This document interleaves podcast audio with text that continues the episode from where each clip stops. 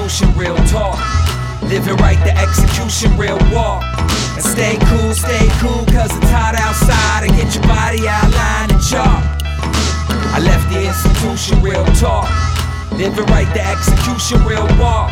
And stay cool, stay cool, cause it's hot outside. And get your body outlined and chalk. Yay, yay. What's going on, everybody? You are back. This is Across the Intersection podcast. This is AJ. I'm in here with Eve and Dan in Hello, the building. everybody. How y'all doing? What to do? As always, you can check us out on iTunes, uh, Google Play for my Android folks, and we're always on SoundCloud. Please, if you're on iTunes, give us a five star rating. I would genuinely appreciate appreciate that.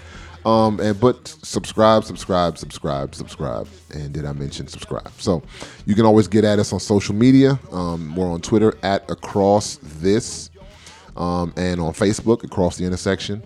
We got to get on the gram. That's that's the next that's the next move. We're gonna get on the gram. Instagram, that is. Well, you know, I'm hip. This is the gram, homie.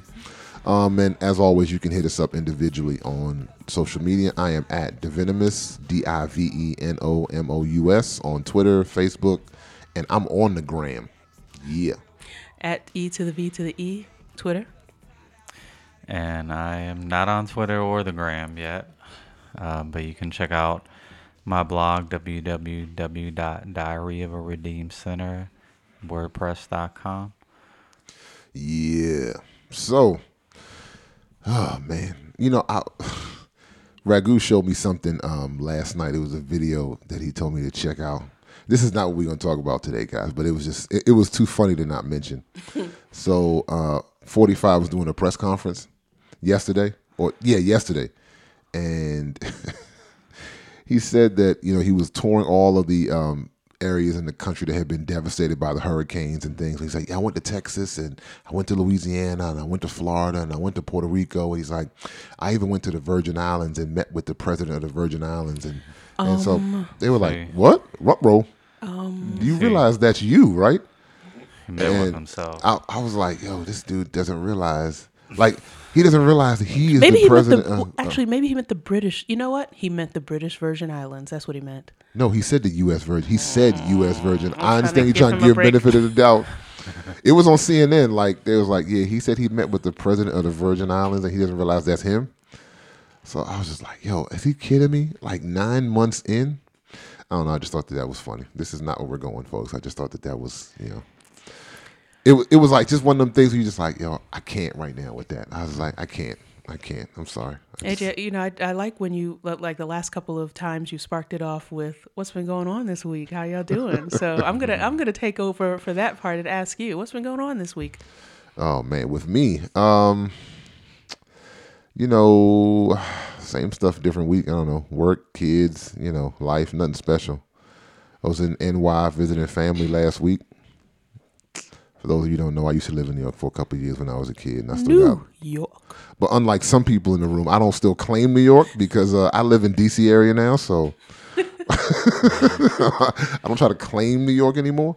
No, I lived in New York for a few years as a kid, and so I got a lot of family up there. So we were up there last week, and every time I go back, you re- you remember like New York is the big brother city, DC is the little brother because it's like yo, There's no comparison. yeah, there's just no comparison. There's for pe- if uh, people listening, if you've never been to New York City, it's there's just it's I, I, I can't even. You could fit five DCs inside of New York Uh, It's and still have space. Yeah, I mean, like in terms of population, New York has eight million people at a minimum, and DC has half a million. So it's Yeah. actually, in terms of population, 16 times larger than DC. There you go. I really love living down here because I mean that's why I'm still here. But when I go home, it's like okay, this, so you look at you. What do you mean when you go home? This is your home. Whatever. You know, my parents, my dad was from Michigan, my mother's from North Carolina. They always claimed home, even though we, you know, they Yeah, yeah, lived their yeah. whole lives in New York. They always claimed home. So I guess that's the way that goes.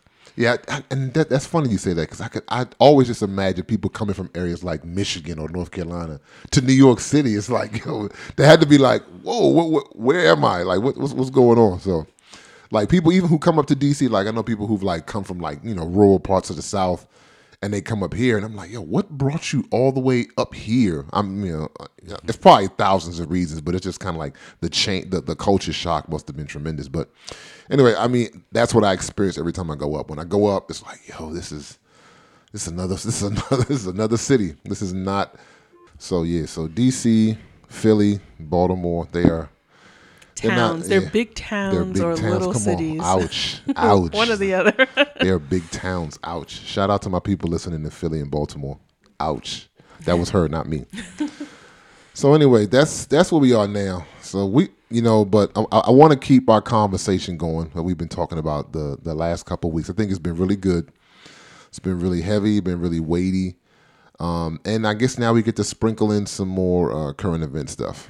Um, so for, for the last couple of weeks, guys, you know, we've been sort of deconstructing, you know, people's cultural ideology when they try to put it in the same box or you know whatever the, the same category as you know orthodox faith um, and just really trying to differentiate and and you know separate the two. There's nothing inherently wrong with the cultural ideology.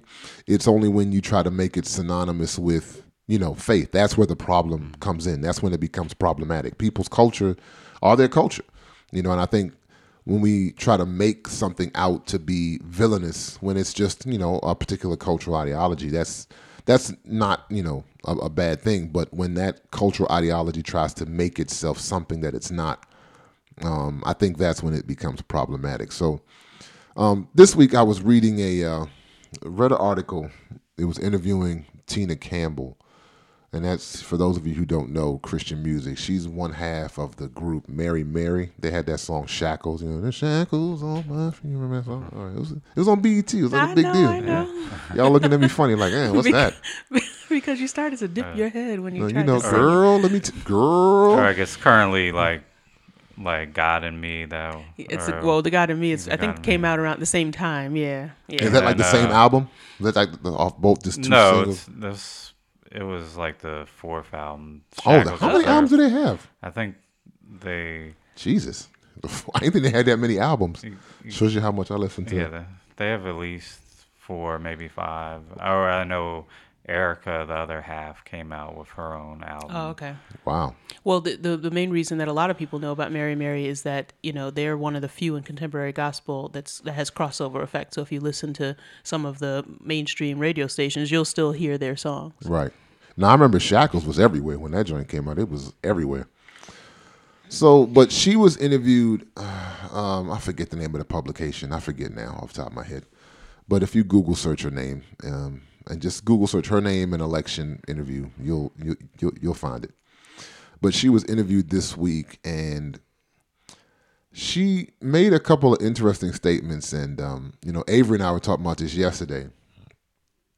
That um, she explained why she voted for 45 and she was just saying you know he I'm, I'm trying to say this with a straight face everybody so you know he displayed good christian values and the good christian principles and you know that that spiel and you know she sort of compared and contrasted that to how she feels about him now and I don't agree with all of his things that he's done now and the things you know I have concerns and a lot of the decisions that he's made I'm not in favor of and et cetera, et cetera, et cetera.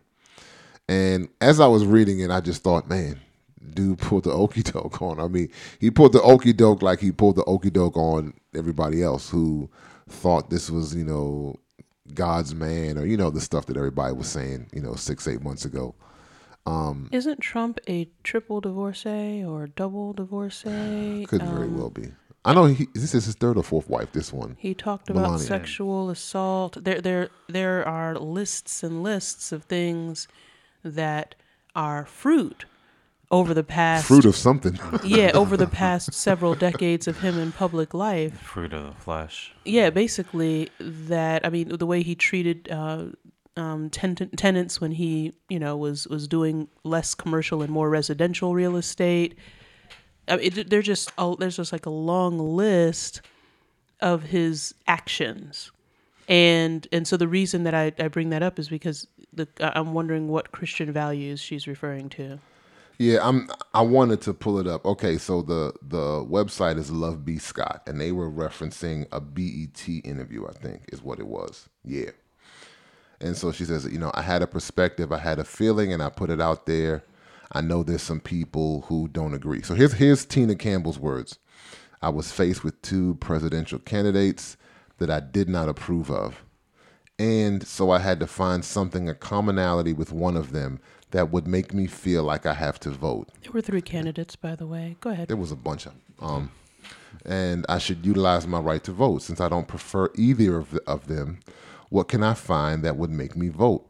And some of Donald's Trump, Donald Trump's views on Christianity is what caused me to vote for him. So that that's th- those are her words, not mine. So now she says, here's how she feels now. Many of the decisions that he has made afterwards, I have not been in agreement with at all, which wasn't in agreement with my last president that I voted for. But however, as a Christian, my perspective is to pray for the president and not to use my social platforms or other platforms to try to destroy this man because at the end of the day, he still represents the country that I live in. So, and she, talks about just, you know, continuing to pray for him and, and what have you. Now, my, my only problem with that, I, you know, I have no problem with praying for him because we should. And, you know, if you're listening to it, if you're listening to us, you know, know that we are believers. We are Christians. I, my, my, you know, my desire is to not be just another voice out here, but you know, to try to direct you in that mature way, right? In that mature way. And so we need to be praying for him. We, we need to, you know, make sure that we ask God to give this man wisdom and, and guidance and protection and all of those things. But when we try to mix that in together with all the cultural stuff, um, that's when it becomes problematic because she didn't get into it, but you have to read between the lines when she says, "Oh, he displayed the good Christian values," right? But then you say, "Oh, but I don't agree with any of his decisions afterwards." Well, what don't you agree with? This is the good Christian man. So, how does that connect with what we're talking about? When we and this is and this is something I, I want to get you guys take on. When we make a, a cultural ideology synonymous with Orthodox Christian faith, the the requirements to to sort of say right or to qualify yourself as a Christian are different than the the requirements to qualify yourself as a member of a cultural ideology, and that's why we get hit with this okey doke. Because I don't have to display the fruit of the spirit to be identified with a cultural ideology, right? To to identify with a cultural ideology, all I got to do is show up, right? Use some of the buzzwords and talk the talk and play the game, and I'm part of the in crowd. But that's not the same criteria that one would need to have to qualify oneself as an authentic believer. That's critically mm. important. There's a difference between someone, there's a different requirement between being a Christian, right? Fear God, keep his commandments, uh, hold to the testimony of Christ, boom, right?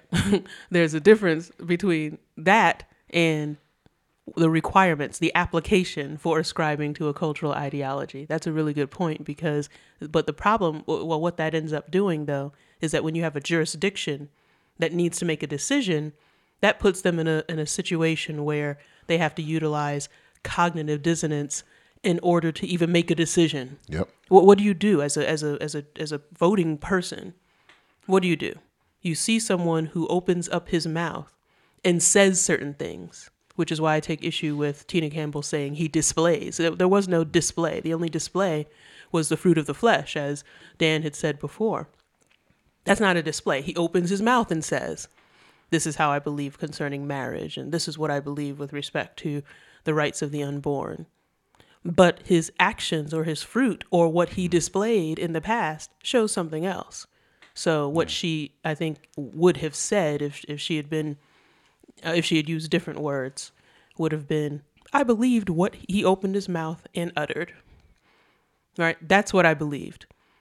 And then, and I did not search out or I disregarded his actions. Yeah. Or I determined that his past actions, he's a different man now. Maybe he just became a believer last year. And so, you know, him being a double or triple divorcee, whatever the situation is, you know, him uh, uh, having uh, uh, filing bankruptcy several times. You know, uh, his ideas that poverty-stricken people um, need to pull themselves up by their own bootstraps. This is implicit. Um, whereas he's filed for bankruptcy for billions of dollars. I'm sorry, for millions of dollars several times. That the, the fruit that's fruit that's in the past. Now he's a different person, and now he opens up his mouth and says. So it puts you at a, a, a difficult situation where you have one requirement to be a Christian and another requirement to be culturally a part of churchianity. Yeah. So I um, I actually pulled up a post she had written a Facebook post back in January 25th, I believe, this year, where you know after Trump had just gotten elected and defending her choice to uh, why she voted for him and that uh, you shouldn't look at his past. Uh, he's a changed person.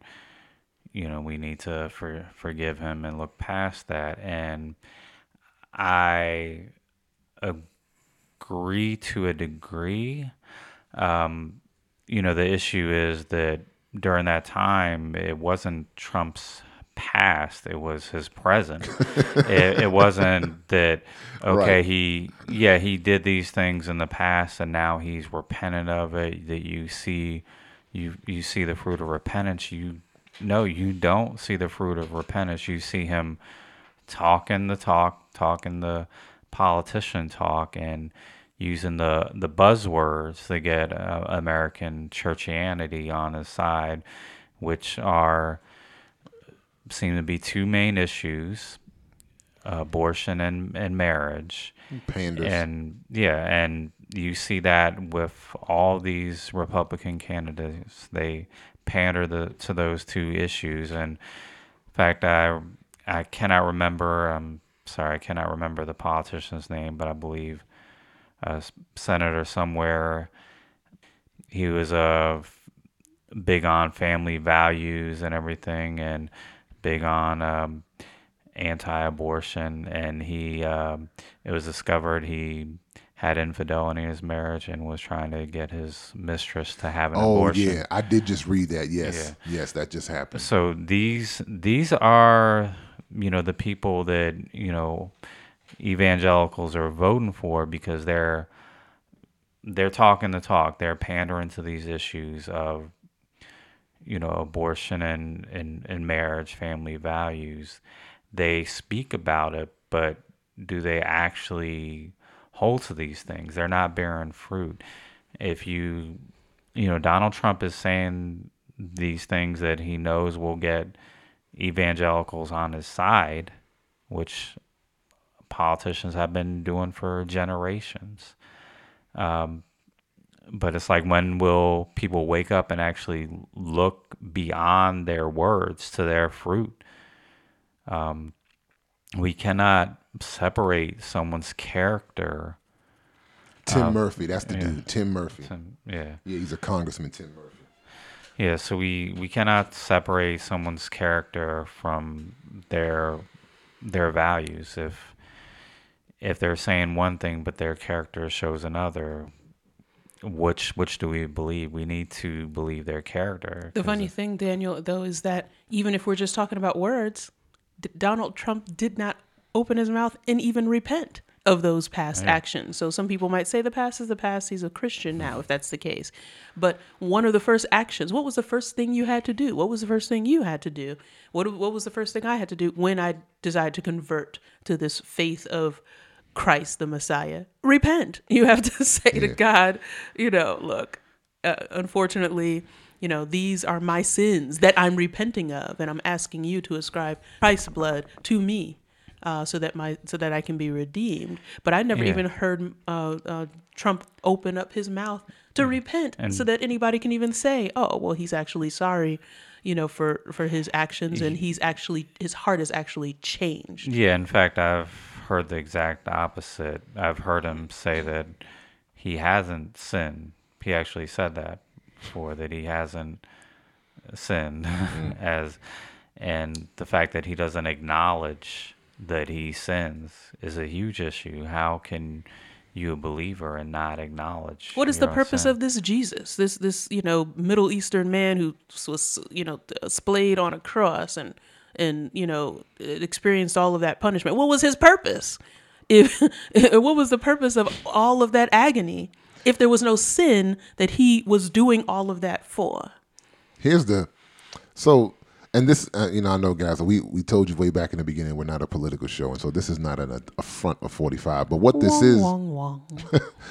what this is, though, my my concern is not not as much with him per se as it was with the body of Christ, with the you know with the church by and large, and so that's why we referenced the the Tina Campbell article because.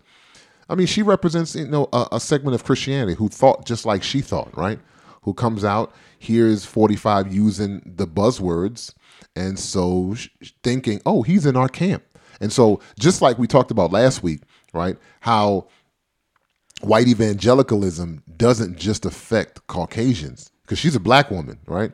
So it's a you know where the the cultural ideology is not restricted to any one people group. It's an ideology, and anybody who ascribes to it can get swept up, right? Yeah. In in the phenomenon, you can get swept up in the phenomenon, and so here she is coming along, you know, thinking along the, the same cultural lines, right? Hearing 45 use the buzzwords and then immediately ascribing to him Christian identity. Like he comes out, uses the buzzwords, and so Christian identity is immediately ascribed to him without any of those criteria which you guys just stated repentance, fruit of the spirit, acknowledgement of Christ, you know, and, and none of that has been done but yet Christian identity has been ascribed to him. You know, the reason that takes place is because we make the cultural ideology synonymous with Orthodox Christian faith. Let me interrupt interrupt you right there real quick because um, before I came here, uh, I was listening just uh, to this the speech that uh, 45 made to the values uh, voters, and it was embarrassing. Honestly, it was. If my face had the ability to turn red, it would have. Okay, because what so he went before the, the values voters and he'd done that in the past when he was campaigning and uh, and so everything that he said was a a, a buzzword or a buzz phrase and they clapped every couple of seconds literally and ate it all up so, you know, we are not a, a people who worship government. We worship God. Ah, clap, clap, clap, clap, clap. You know, and then they calm down. And he says one more thing, and then there's a rousing applause. And he says another thing, and you know, and, and then rousing applause. He he picked. He he could have just had a bucket full of phrase. I bet you the bucket could have been called phrases that cause. Uh, uh, Christians to go crazy and to and to support you and to and to get really enthusiastic. And all he had to do was put his hand in the bucket, read one, and they did exactly that. It was almost like a it was like Geppetto, you know, it was like, you know, a mm. puppet master and then we are the puppets. It was embarrassing. And so that's where we have come, where somebody just needs to stand in front of us and open up his mouth and if he says the right things, regardless of fruit, Yeah. we're gonna eat it all the way up. That reminds me of yeah, a few podcasts back when we were talking about Farrakhan, kind of the mm-hmm. Same thing. Yeah. These guys, listen, these guys are savvy. The one thing I will not take away from 45 is he is savvy. He knows what to say, when to say it. You don't even have to be too savvy to do that. I'm I just mean, saying you don't come out of you nowhere. have to do is open up the, the bottom lip from the top and repeat. I mean, that's how dumb you know human beings, you know, us as human beings, and us as as a voting uh, group and as consumers, because we live in a consumer culture, have become. We've become we, we've become pretty pretty lame. Well, when I mean savvy, I just mean someone who realized, oh, all I got to do is get groups of people to buy into. Like, I don't have to have a plan. I don't have to have anything else. And again, this is particularly speaking to believers because there, you know, there are a group of voters, they're a swath of the voting block, and like just like you said, all all I need to do is say a a few buzzwords, and I got them. Now, let's play devil's advocate to the people that might say who have said it, like Mike Huckabee and others. Yo, listen, we're not electing a pastor, right? We're not, we're not electing a, a Sunday school teacher. I think those are Mike Huckabee's words exactly. We're not electing a Sunday school teacher. We're electing a president. We just want someone who has those values, you know, a, a modicum of the values, and we're fine. Okay. And I can hear that. If that was an authentic statement, right, I could actually understand that. But okay. But then, you know, what I got to reflecting on yesterday was the 2012 election cycle, Obama's second run, right? And again, I'm looking at Christian leadership. I could care less what the politicians say or do. They're politicians. They're they're like green snakes in tall grass. They're they're gonna do what they got to do. But Christian leadership, you know, people who quote unquote are claiming to be the the standard bearers of of our faith, right? 2012 election cycle, you have one man who is saying he's a Christian. Same thing like we had in 2016, right? A guy using the buzzwords because let me don't don't get it twisted. Obama was using buzzwords as well. Oh, he was a slick. He was a he, you know, exactly, but the Christian leadership, by and large, chose to get behind uh, another gentleman who was a confessed Mormon, who was a professed Mormon, like I am a Mormon, but yet and still the Christian leadership again was willing to get behind someone or get go against someone, I should say, who was saying they were Christian. This is how we know that they're the cultural ideology, right, and the faith are not the same thing. They're not synonymous. And for people who continue to try to perpetuate that misnomer, this is where the the the clash comes in. For all of you who listen, who ascribe to evangelicalism and who may have been offended from our last couple of podcasts. You know, I'm not going to say I apologize because my intent was to offend you. My intent was to show you that the cultural ideology is not our faith. And so for people who have problems with a lot of individuals who are now divorcing themselves of that cultural ideology my my intent you know over these last couple of weeks was to systematically go through and show you examples of reasons why mm-hmm. why someone would say hey you know what? I'm good with this cultural ideology. I'm going to continue to pursue my faith elsewhere apart from this. And where in in recent history people would have attributed that to leaving the faith. Oh yeah they're not a christian anymore. Like i've heard christian leaders say that like oh they were never they were never a believer then. Oh they it's like no they're still a believer. That they, they still have faith. They just no longer are putting all their ducks in this basket anymore. Well, not ducks. What are, eggs? I'm sorry, not ducks. putting all their eggs in this basket.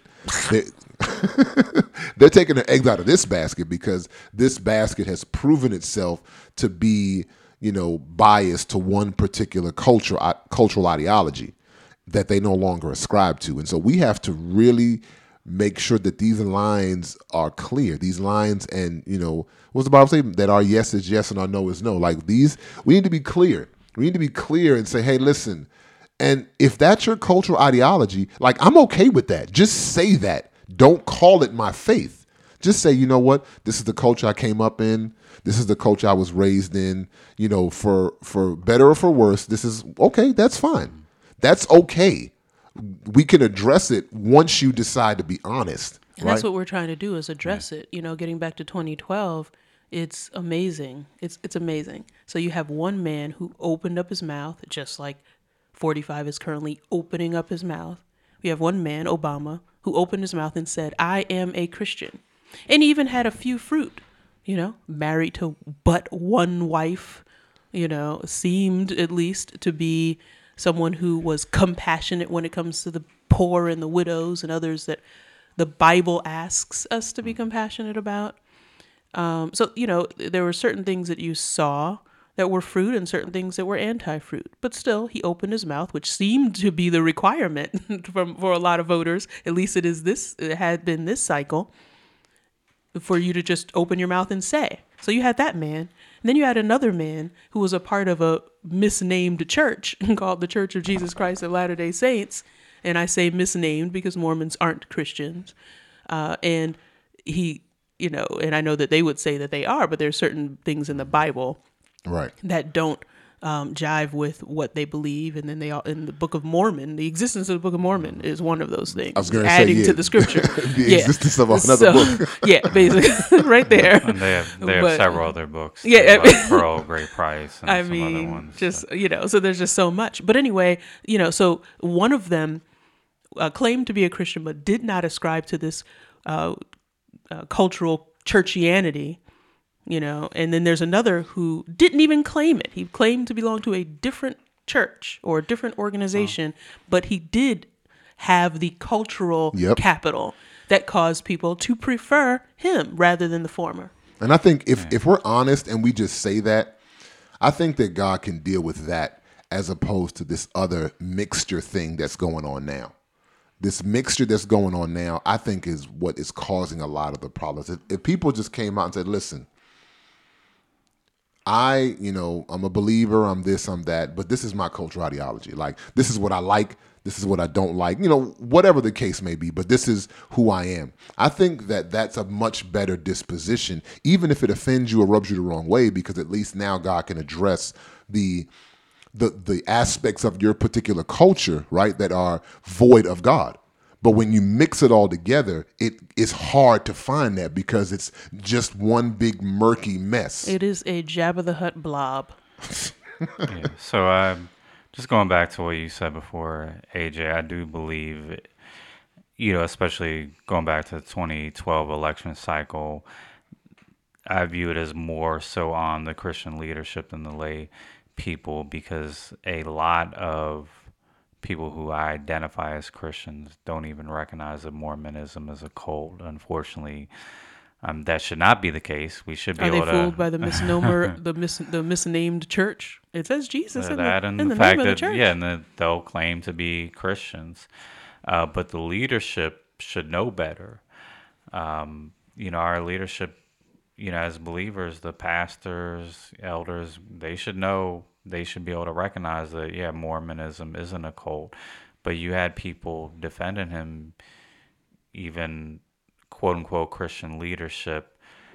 Um, I think of well, I, I don't know if I want to really get into this right now, but uh, you have, you know, you had a prominent pastor like Joel Osteen who I would say I have a lot of issues with him I in general, but preach on he, he's and he's saying, "Oh, Mormons are Christian. They say they're Christian, so I'm going to believe it." There. That's what he said during the 2012 election and hmm. voting for Mitt Romney. So a lot of people are following his lead. So yeah, the leadership yeah, is gonna be held accountable. And like you said, AJ, we just need to be real. Like, okay, if if this is why you're voting for this candidate based on the ideology, that's fine. Just make that clear. Right. Don't say because he's a Christian or upholds Christian values. And I think yeah, we get stuck in this uh, Western Christianity mindset. I I really, if if at all possible, I would encourage believers here in America, if they are able to travel and visit churches across the Yep. world, visit churches in Africa, visit churches in Asia, and you'll get a totally different experience. Hey Dan, Dan, I I don't know if you want it to get slightly personal, but can you just give an example of what you experienced in East Africa, just being in that environment? Yeah. Well, I, I had a short term mission trip for about two weeks. I went to Sudan by way of Uganda, but um, I was at a orphanage there. But just the yeah, just going to the church there. They had a church at the orphanage, and just seeing, just seeing the yeah, just the unabashed worship of God, and of course, you know they were well they were worshiping god both they some of them knew some english but then also in there there are a couple well a few different languages mm-hmm. which yeah is another thing. I think us as american we get stuck in only knowing english but Right. other cultures they know like at, at least i mean at least two more likely four or five different languages. Hmm. But they yeah they knew arabic and, and the local dialect was called Madi there. But yeah the worship experience was to me, it was a lot more freer than it is here. Um, but yeah, there's no, you know, there's no Western ideology mixed mixed in there. Uh, so yeah, you're gonna get a totally different experience if you visit the other if you visit other cultures, other churches, and see that this is not. I mean this this is a sect of Christianity here, but it's you know mixed in with cultural ideology, and like you said, culture cultural ideology in itself is not a bad thing, but it's bad when we equate our cultural cultural ideology Yeah. to Christianity in general, understanding that yeah, there are Christians of other cultures who are just as faithful, and that's what I saw. I saw their faith. I saw their belief in Christ, which would put a lot of us to shame. And they were truly, in a sense, they were they were really trusting God for their daily bread. I mean, whereas you know, literally their daily bread, uh, where we can just go to the grocery store here and get our Yep. bread and needs. So I saw a level of faith in them that just amazed me. Um, so no, they don't prescribe to the ideology here, but that again, that doesn't make them any less uh, a believer in Right. Christ. So Um, imagine going to a group of believers like that with the lines that we use here, right? God and country and, and, and that sort of thing. like imagine taking this mentality to to those types of people groups. I remember having a conversation with a brother who'd never left this country. And he was walking away from the faith and he was saying, you know, he was essentially moving towards agnostic and then, you know, he said he felt like he was just sort of drifting towards atheism. And I told him, I said, man, you know, I didn't even want to debate with him about atheism. I asked him that. I said, "Have you ever been outside the country?" No, I never. I've never been outside the U.S. I said, "Well, that's the first thing you need to do. You need to travel outside of the United States." And then I told him, I said, because once you travel outside of this country, you'll realize atheism is first world problems. I hope y'all hear me. Atheism is first world problems. And the reason I say atheism is first world problem is because let's just say there is no God. I want to just t- go down this rabbit hole, right? Let's just say there is no God. Everything sprang into existence. Right. That means for 90% of the people on this planet, your life is irrelevant. You're going to live in the gutter, you're going to die in the gutter. That would mean that the, the majority of people on this planet life mean very little. For people who are born in the third world, who make up the majority of this world, their life is meaningless. That's why atheism is first world. I have enough free time on my hands living in first world conditions that I can think about things like "Hmm, maybe there is no God. Maybe there did-" no, for people like that who have to depend on God for their daily bread and they see the faithfulness of God right on a daily basis. Atheism is not even a discussion. It's like it's not even in the realm of thought because I see I see the faithfulness of God on a daily. But because, like you said, we're so accustomed, I just go to Safeway and get a loaf of bread, so I can get my bread and then sit down and think about being an atheist. And go ahead and do that. interestingly, and interestingly, those are the people, people who are living in the, in that kind of abject one dollar a day poverty. Those are the people you would think would shake their fist at God and say, Mm-hmm. "Well, "Clearly, a God does not exist if I'm in this condition." Mm-hmm. Yet those, as Daniel experienced, and all three of us have been outside of the country, and you've been. I think all three of us have been to uh, developing countries as well. Mm-hmm. I, I remember being in Panama and seeing an open sewer. Open. I could have fell fallen down the sewer.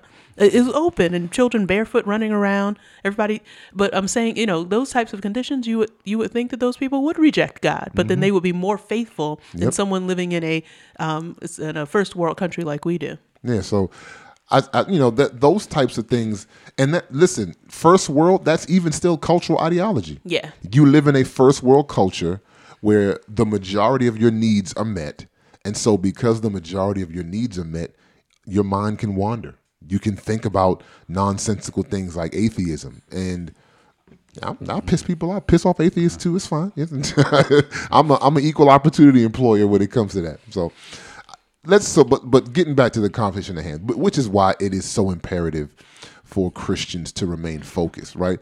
Like you know, Dan just mentioned how the the, the responsibilities on the Christian leadership to be, you know, knowledgeable of things like that, which I think they were. I think they were just being willfully ignorant um, because if they support an unbeliever in 2016, that doesn't surprise me that they would support a Mormon in 2012. You know what I mean? It's like they were they were propping up an unbeliever in 2016. Oh, did I just say that? Yeah, yeah, I did just say that. So we have to, you know, take take responsibility for our faith. Like this is ours. And I think we when we allow others when we when we choose to remain culturally ignorant, right? The the body of Christ. When we choose to remain culturally ignorant. You know, we were just talking about this before we started recording. So when we choose to remain culturally ignorant, you know, and now I want to shift because I want to I want to sort of dismantle a lot of different things that will get mixed into our faith. So Dan brings up brought up Farrakhan. You know, when I was up in New York last week, I got to see some of my brothers, uh, the, the Hebrew Israelites. They were on every corner. we were in Manhattan. They were on these these cats was like literally every block I walked up, I seen a crew, and I was like, "Yo, I forgot that how prevalent this is up here." And It's all over the country now, but I think the particular camp you're talking about uh, is in New York. Like they're Yeah. based there. So yeah. Because they, they the are down ground. here. Yeah, they, they are down here, but it's just not as prevalent. Like you don't see the that more aggressive sect um, down here. But anyway, so but this is not to get into you know Hebrew Israelite you know belief or anything, but this is to just show what what gives rise to things like that. And I think what gives rise to things like that. I mean, because you could mention that, you could mention you know the the uber patriotic, you know, super evangelical God and country people. When when the church, you know, when the body of Christ chooses to remain culturally ignorant and not specifically speak to people's hurt and people's pain, and we just, you know, choose to remain willfully ignorant, I think it it, it gives rise to things like that. You know, Mm, yeah, it, it it opens up areas and, and spaces and those types of people groups jump in there, right? Those people groups jump in. I mean, listen, those guys who were marching in Charlottesville a couple months ago, I guarantee you they would consider themselves Christians. They would say, No, I believe in God. Just get the Jews and the blacks and the Mexicans out of here. But other than that, I'm good. Like, what what makes them feel comfortable enough to say that? A body of Christ who chooses to remain culturally ignorant. When we stay culturally ignorant, they feel like they have a space. Okay, so you're talking about on both sides or all sides. All sides. Basically, it sounds like hmm, this is interesting. It's it sounds like God has given uh, has passed the but well not passed the baton, but God uh, Christ has a body, Right. right? He has a body, and he's the head, and it's through this body that he impacts the world, and the body is made up of us and other people who profess Christ. He's the head, so he's supposed to be determining our actions. You know, the, the hand can't move without the brain saying, okay, you shall move, right? So we should be in alignment with him. He has a body. This is what we're, this is the way that we're supposed to behave. But when there is paralysis or where there is uh, a, a, a distinction, some, something that, that interrupts that, that signal from the head to the leg or to the knee or whatever, um, then, uh, and gangrene, all kinds of things can set in Right. and so but your you're yeah. or atrophy, atrophy is a better term so but but it seems like what you're presenting which is i think just an extremely um, poignant uh, thing is that regardless of what it looks like there will be consequences when the body of christ is not doing what it's assigned to do in this world Mm-hmm. so whether we're talking about um, uh, certain types of afrocentrism you know, I remember when we were growing up, Africa could do no wrong. I, you know, I, I still have have something in me that just, you know, has a an elevated view of Africa, which is filled with human beings, and they're going to behave as human beings behave. But but I just, you know, there's just something about that continent. My mother went, etc. But so certain forms of Afrocentrism exist because or or the the thing that some people do and they you know kind of say well christ you know uh, they, they try to talk about color as if that's more important we know that he was a man of color that comes that that goes without saying but people elevate that in importance so you have that type of thing but you also have western churchianity Yep. that comes about and and tethers itself with Christianity as if it's one and the same. And again, if the body of Christ is not making distinctions, is not uh, calling out and saying this is the Bible, And my brother says uh, Christians get your boy all the time on on social media. It's like when you see some, you know, Pat Robertson saying something ignorant or something like that. I love, you know, it's just funny when he when he when he shares that and it says Christians get your boy. Well, we we don't get our boy. We don't do that. And so when we're not marking a distinction between uh, biblical Christianity and all this other stuff, then yes, it does give rise to these ideologies um, that are that that confuse a lot of people. Yeah. I, again, further on to what you said, even AJ, I I believe that you know what we're seeing the rise in these groups is a direct response due to the church's lack of a stand on these issues. I believe you wouldn't have you know the like the Hebrew Israelites running around like they they do if we actually took a stand on these these felt needs, these social issues. Oftentimes, you know, there's this false dichotomy where we believe uh, we have to either choose the gospel or social issues rather than no, we can address both. The gospel actually addresses social issues. Um, As did but Christ. so, whereas you know, if you see some in the church start begin to speak out of, about some of these social issues, about this cultural ideology, which is masking itself as Christianity, then you know they get labeled as being too liberal, um, being too progressive, and no, you can't just just preach the gospel. Um, but no, we we need to yeah we need to address these these issues, and this is why this is why we have like groups like the Hebrew Israelites because the church hasn't addressed these social issues, and again, this is why we have you know the the far right how you have these uh, extreme groups, um, ext- quote unquote patriotic when they're not really patriotic. They're hanging the Confederate flag, but Yeah. yet A rebel flag. Yeah, but the yet, rebel f- yet, the upset, yet upset when someone kneels for the national anthem, but uh, which is a hypocritical in and of itself.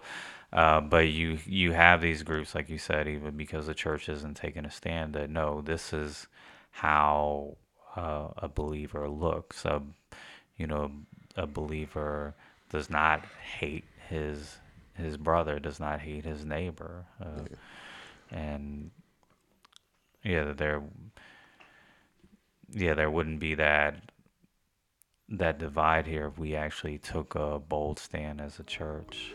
Yeah, so let's let's do better, guys. Looking to make your ideas come to life? Because ideas can never die, you want to ensure that you are working with a skilled professional who can take your vision from abstract to reality. Let me introduce you to Darius Corey Designs.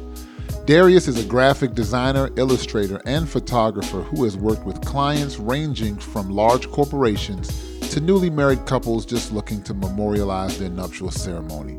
From portraiture to logos and comic book illustrations, Darius uses his talents and passion to bring even the most vague ideas to fruition. Get in touch with Darius today at www.dariuscorey.com. That's D A R I U S C O R R com or via email at Darius at DariusCorey.com. That's D A R I U S at DariusCorey.com. Mention this ad and get 20% off your first order. Please support our sponsors the way they support this podcast and let them know you heard about it at Across the Intersection. So yeah, you know, it's it, it it's just an imperative that that those of us who who claim belief in Yeshua, we we have to do better. Um, you know, and remaining culturally ignorant is not, you know, all in in the name of being good Christians. I don't I don't equate that to doing better. I, I, equate that as as part of the problem. So you know, there, there's a scripture in in Acts, you know, and I think it's in chapter six and seven, right? So where you have the um, Hebrew speaking widows who were, you know, essentially not giving the the same amount of food rations to the Greek speaking widows, right? Who were in the body. This is all the the same crew. If you recall, you know, earlier in Acts, you know, God added to their number when Peter preached, the, you know, and the Holy Spirit came down and, you know, was added to their number. Tons and tons of people. So in that tons of people, if you recall, there were different ethnic groups because there were different people who were hearing the gospel right in their native language. So there were different ethnic groups. And the Bible does not shy away from this stuff. So you have Hebrew speaking widows, right, who had a clash, a cultural clash with the Greek speaking widows because they were not, you know, allowing them to receive the same amount of food, you know, ration. Discrimination, yeah. Yeah, prejudice and discrimination, and that's fine. But the the the leaders in that time did not remain culturally ignorant. This is what we do in, in the 21st century. Oh, it's a sin issue. Just preach more Jesus at them and, and this will change. No. what these guys did was, okay, we're not going to stop preaching the name of Christ. But what we will do is specifically address this matter. Give us seven men who are full of the Spirit, who are full of wisdom, who have a good testimony, who pe- somebody can vouch for, right? Let's get these seven guys, and they will specifically address this issue. See, this is what the body of Christ doesn't do. We just look at it and say, well, if they just had more Jesus, everything would be fine and roses. And it's like, no, everything would not be fine in roses if you have a particular people group who are constantly being accosted by another in the same quote unquote body of Christ. We have to, as believers, be willing to be made uncomfortable because I can only imagine when Stephen and, and, and those guys come in, it had to be very uncomfortable in the beginning because he's literally changing how they do things. He's literally coming in saying and addressing the prejudice and addressing the mindsets of those people And then doing the work, which mm-hmm. is allocating food equally. and you know, then doing the not work. just yeah. saying I have faith with no works. Yeah, and then I'm allocating these things equally amongst all of us who claim to be brethren, right? Because one thing that I don't do, and this is where, you know, a lot of times I sort of part ways with a lot of people is I don't put like I don't expect the the change to come from the world. There, th- there is nothing that will benefit them. So I don't expect them to want to, you know, have my best interest at heart. But what I do expect is my brothers, right? I expect my brothers to realize, okay, there have been things that I have been afforded, you know, that have been kept from my brother. So let me work to like you just said, Eva, um, equally distribute the things that have been because apparently, if one has it, I thought we all were supposed to have it, right, in the body of Christ, not the world. So you know, NFL players taking a knee, that's cute, you know, and different people doing different things, that's fine. But at the end of the day, I'm not surprised that somebody like Jerry Jones would say what he said, right? Because it's not in his best interest for my benefit. Like my benefit is not in his best interest. So when he says that, that that doesn't surprise me. People, you know, still get up in arms and get surprised. Hey, whatever. But when I see my brothers, right? When I see Christian leadership, when I see these people doing the exact same things, that's when it becomes problematic. And so I, I wanted to bring out that piece of scripture to show that that you know even in its infancy the church did not choose to remain culturally ignorant. They they set aside you know wise leaders who were put in place to specifically deal with matters of prejudice of culture clash. Listen when you have that many people of different cultures coming together there's going to be some culture clash. That's okay but God is not going to just say, put your head in the sand and just keep talking more about Jesus and all that stuff will work itself out. No, we have to be willing to get in the midst of that. And, you know, not anybody, it has to be some people with some wisdom and some maturity, but who are willing to specifically deal with that matter. I also like the both and of the scripture. So there, we have examples all through the New Testament of of the, the understanding of the cultural issues going on or the social issues as well as the doctrinal or theological issues. So when a theological question came up, The the same thing when with uh, some of the people saying that some of the new believers needed to be, you know, circumcised, and Paul, you know, looked back at the law and said, uh, "No, Right. the scripture does not say that circumcision has anything to do with salvation.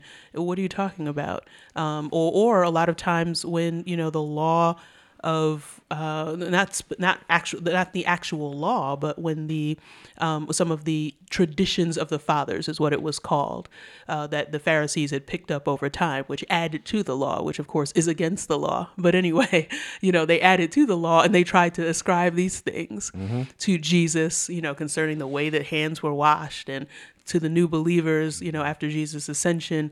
It's like those things needed to be corrected as well and a distinction according to paul and the other apostles was marked. A line a division a dividing line was placed there so that the world would know both theologically and socially what was right and what was wrong and that's something that we we say that we're we believe sola scriptura right or we say that that we believe Yes, that we all it's believe the that, yes. bible alone yes but the question is are we looking at the bible as an example you mentioned the hebrew israelites of course we know it's really just one or two camps of the hebrew Yeah. israelites where people are standing on corners yelling at white folks or having a big picture of, of, a, of a blonde you know uh, They did have those pictures out there, too. With the with the with the line through it with the line through it like this is not a jesus you know there's only you know there are most hebrew israelite camps i have a couple uh, ones that i really like actually because they're messianic and so Uh oh. forth oh.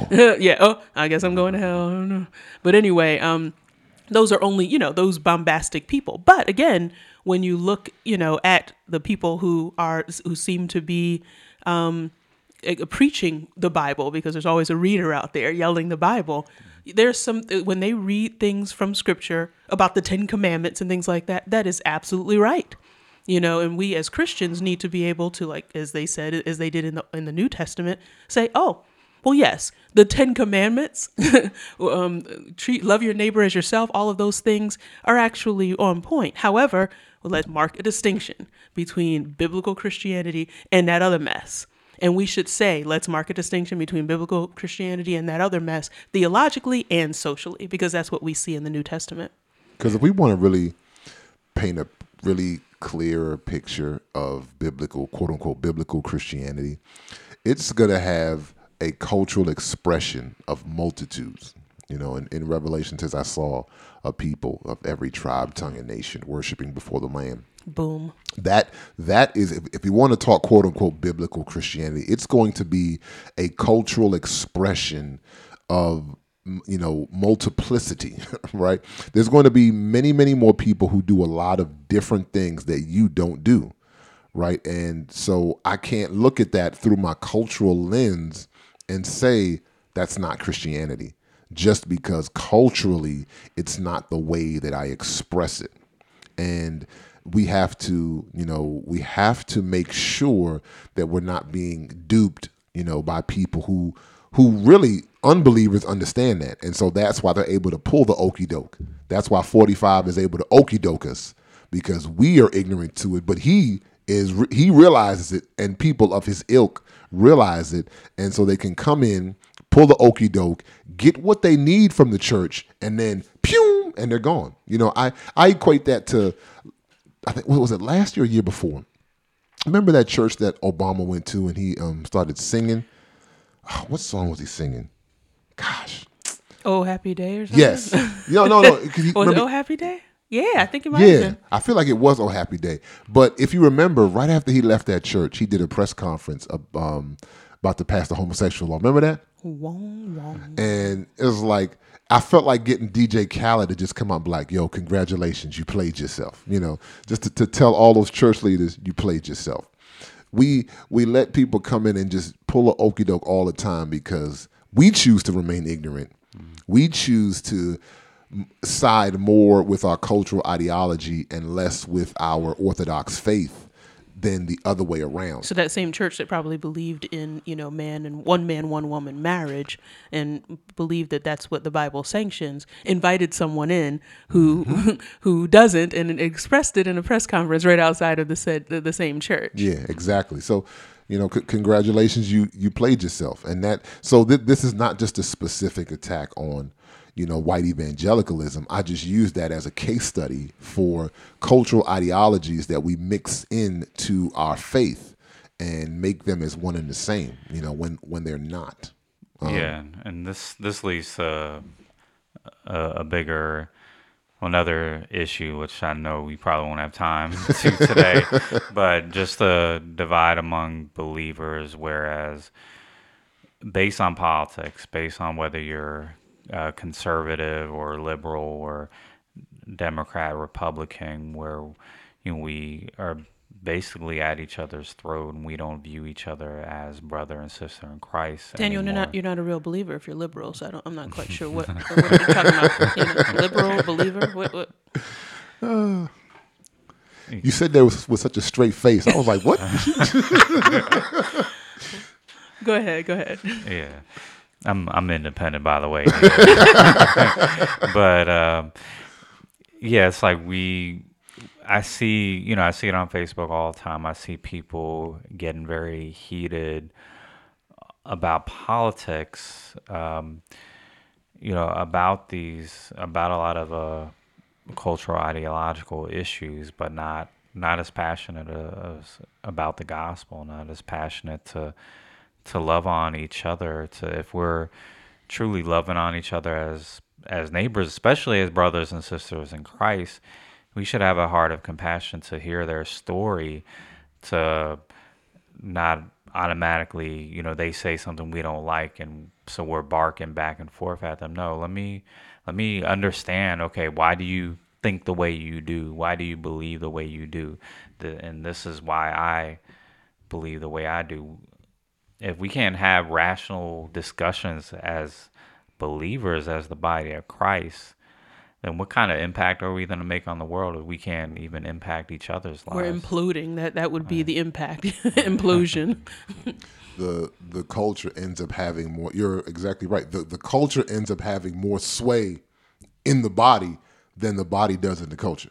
And so we just get pushed around left and right, you know, depending on which way the wind is blowing in the culture, as opposed to, you know, impacting the the culture. So yeah, I mean, we just got to do better. We we have to come to a place where you know we are realizing things that certain things that are cultural and things that are not of our orthodox faith and neither one is bad but we have to make the distinction i think that is that is the the conclusion of this of this case study that we've made today is that there there are things that we do and practice that are not faith it's just part of our culture and that needs to be distinctly different, you know, and and and made sure that it's expressed like, hey, this is just how I view the world th- th- through this cultural lens. It's not inherently, you know, evil or satanic. It's just my cultural background, but it's not gonna deprive me or you or anybody else of